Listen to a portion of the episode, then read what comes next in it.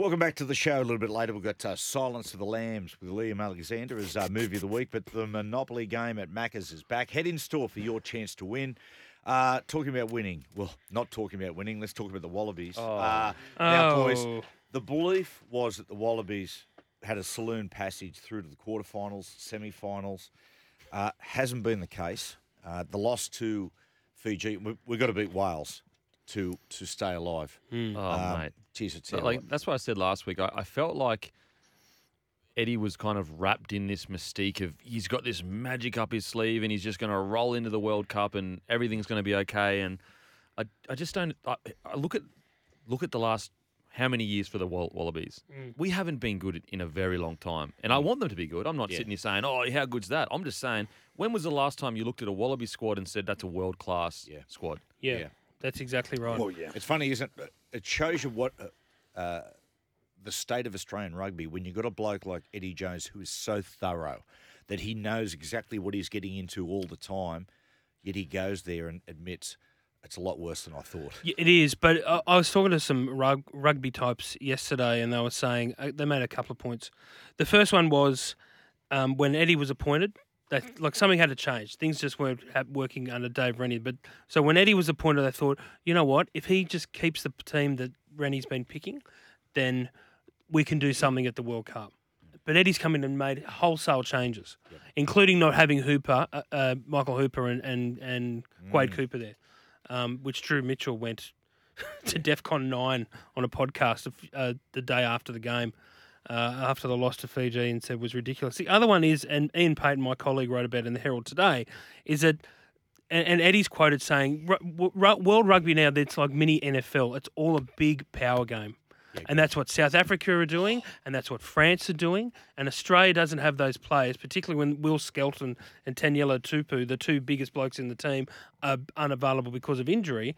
So they're trying to play running rugby without the players that they, Yeah, right. you know, to do it. So it's it's it's it shouldn't be that surprising that we're in this situation. But Fiji's not legless either. no, you know? Fiji People underestimate how good they is, are. is like I mean I hate to be and I don't want this to be true, but I get the like is rugby dead? Like is it dead? Like Where? where, Here? where can we yeah, in Australia, not in, in Australia, no, the rest of the world, it's because going like, strong, I just where do they go from here? Does it does do things look better? Do they have more talent to scout from where they're younger? It, if anything, it looks like it's just getting less and less. It does. I think something drastic needs to The- change for the whole game in Australia. Well, the big the big um, saving grace is going to be private equity, but I read with interest today from Hamish McLennan, the chair, that, that that's not an option at the moment. So they're looking at debt.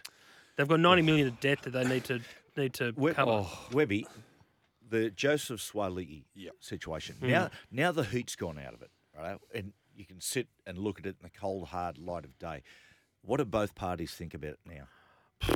I I still think it's I, s- it's I still think it's a win for Australian rugby Yeah. for sure in getting him. Um, From a marketing perspective. from a marketing perspective, for sure. But the same thing happened with all the league players, Wendell, Yep. Rogers, Tuqiri, and that was successful to a point.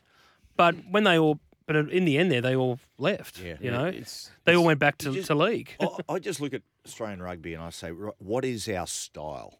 Like, wh- what what sort of rugby you know, do we play? You know, tra- traditionally, when we've always played good, it's, it's high skill, you know, uh, expansive rugby. You know, along the lines of you know probably the DNA is Randwick.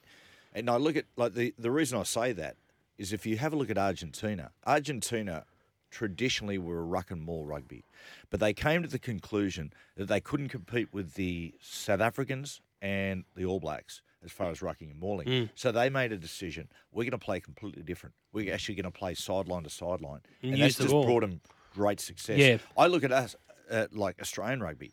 How can we possibly beat the Springboks and the All Blacks trying to play power rugby? Exactly, exactly. But the the problem. Well, look at number ten. They've had struggled struggled to find a legitimate number ten for years. But isn't that an example of? But that's an example of, Of the game not of- having enough money That's what I'm because saying. all the play like all the, the GPS system used to produce all these players. Now they're producing all these players for rugby league. Yeah. And that's the thing. Like South Africa and the All Blacks are getting their best footballers to go into their number one sport, which is rugby union. Uh. Here, it's never going to work. Can I ask? I love, I love. You know, people just prefer league. Can I pose an ignorant question? Can I give you permission to do that? Everybody's okay. Yeah, yeah, yeah. yep. Yep. Right, harumph, This is- this is once. harumph. Okay. if we picked an Australian rugby league side and we had three months preparation, say Michael Cheika coaching, would we beat the Wallabies in Union? I honestly think we like. I honestly think we'd go okay. I don't know whether we'd win, but three months of training. I Uh, no, no, I don't think I don't think you win because they, they wouldn't they wouldn't be able to get down the nuances of oh, that yeah. shitty Yeah. scrummaging And the line dark the, the outs. stuff, the, the dark The line arts, which outs. which rugby union people all Look, say I think what that's rug- where that's where You know rugby what rugby truly needs? happens. It needs to. Once you get tackled, you have to get up and play the ball and do that. f- You, Mate. get, you get you get six goes at it. I That's actually- that's I exactly they, what they, rugby talk, they union talk, should they do. talk, about, they talk about you know the, sc- as I was saying the ruck and maul and uh, the, as you say the dark arts. The problem is when they do stand up, their passing and their tackling ain't that sharp. And that's the problem. But when you look at the All Blacks, or you look at See, I you know the French, or you look at the Springbok, it is that sharp. So I look and I go, okay, back line. So you got Nathan Cleary, you got Munster, you got Latrell, and those. I just go, you know. I actually think I'm we'd go sorry, okay. I think we, we I, I honestly think we'd go okay.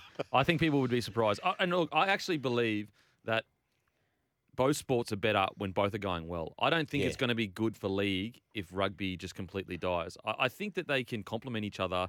They don't. It doesn't have to be one or the other. I really do believe that. And Yeah. pe- pe- people also think that rugby's a uh, like a, a private schoolboy game. It is to a large extent. But you go look, in the Hunter Valley. Yeah. Like it's a really strong right. rugby union. Singleton, Yeah. very very strong. Yeah, re- not- regional areas have always And been I can strong. tell you, if you go and watch the Maitland Blacks at Marcellin Park in Maitland, there's nothing elite about that. That's pretty rough and tumble. My old teacher uh, was uh, the hooker for the uh, the Maitland Blacks back in the day. Oh, he used to play right. Marcellin Park. What was yes, his up name? There. His name escapes me at the moment. I think no, Mr. Connell. Mr. Connell. oh, Mr. Connell. Mr. Connell. If you're out there. Uh, uh, me trying to get my words together, you're to blame. He was my English teacher. So, uh, Have you have you ever played a game of rugby? uh, Frankie Like, Connell. His name was Frank Connell. As a as a Yeah, kid, did. you ever play? How'd yeah, you go? did. How'd you go? Oh, killed it. did Joey did Joey ever play? No, he wasn't as good as me. uh, but I tell you the good thing, we- we got we got Wales. Hopefully we get over them. But after Wales, this is what I can't. We play Portugal. God, I hope we crush them. Just nothing better than crushing a minnow. We'll take a break, and after the break, we've got Maestro's musings.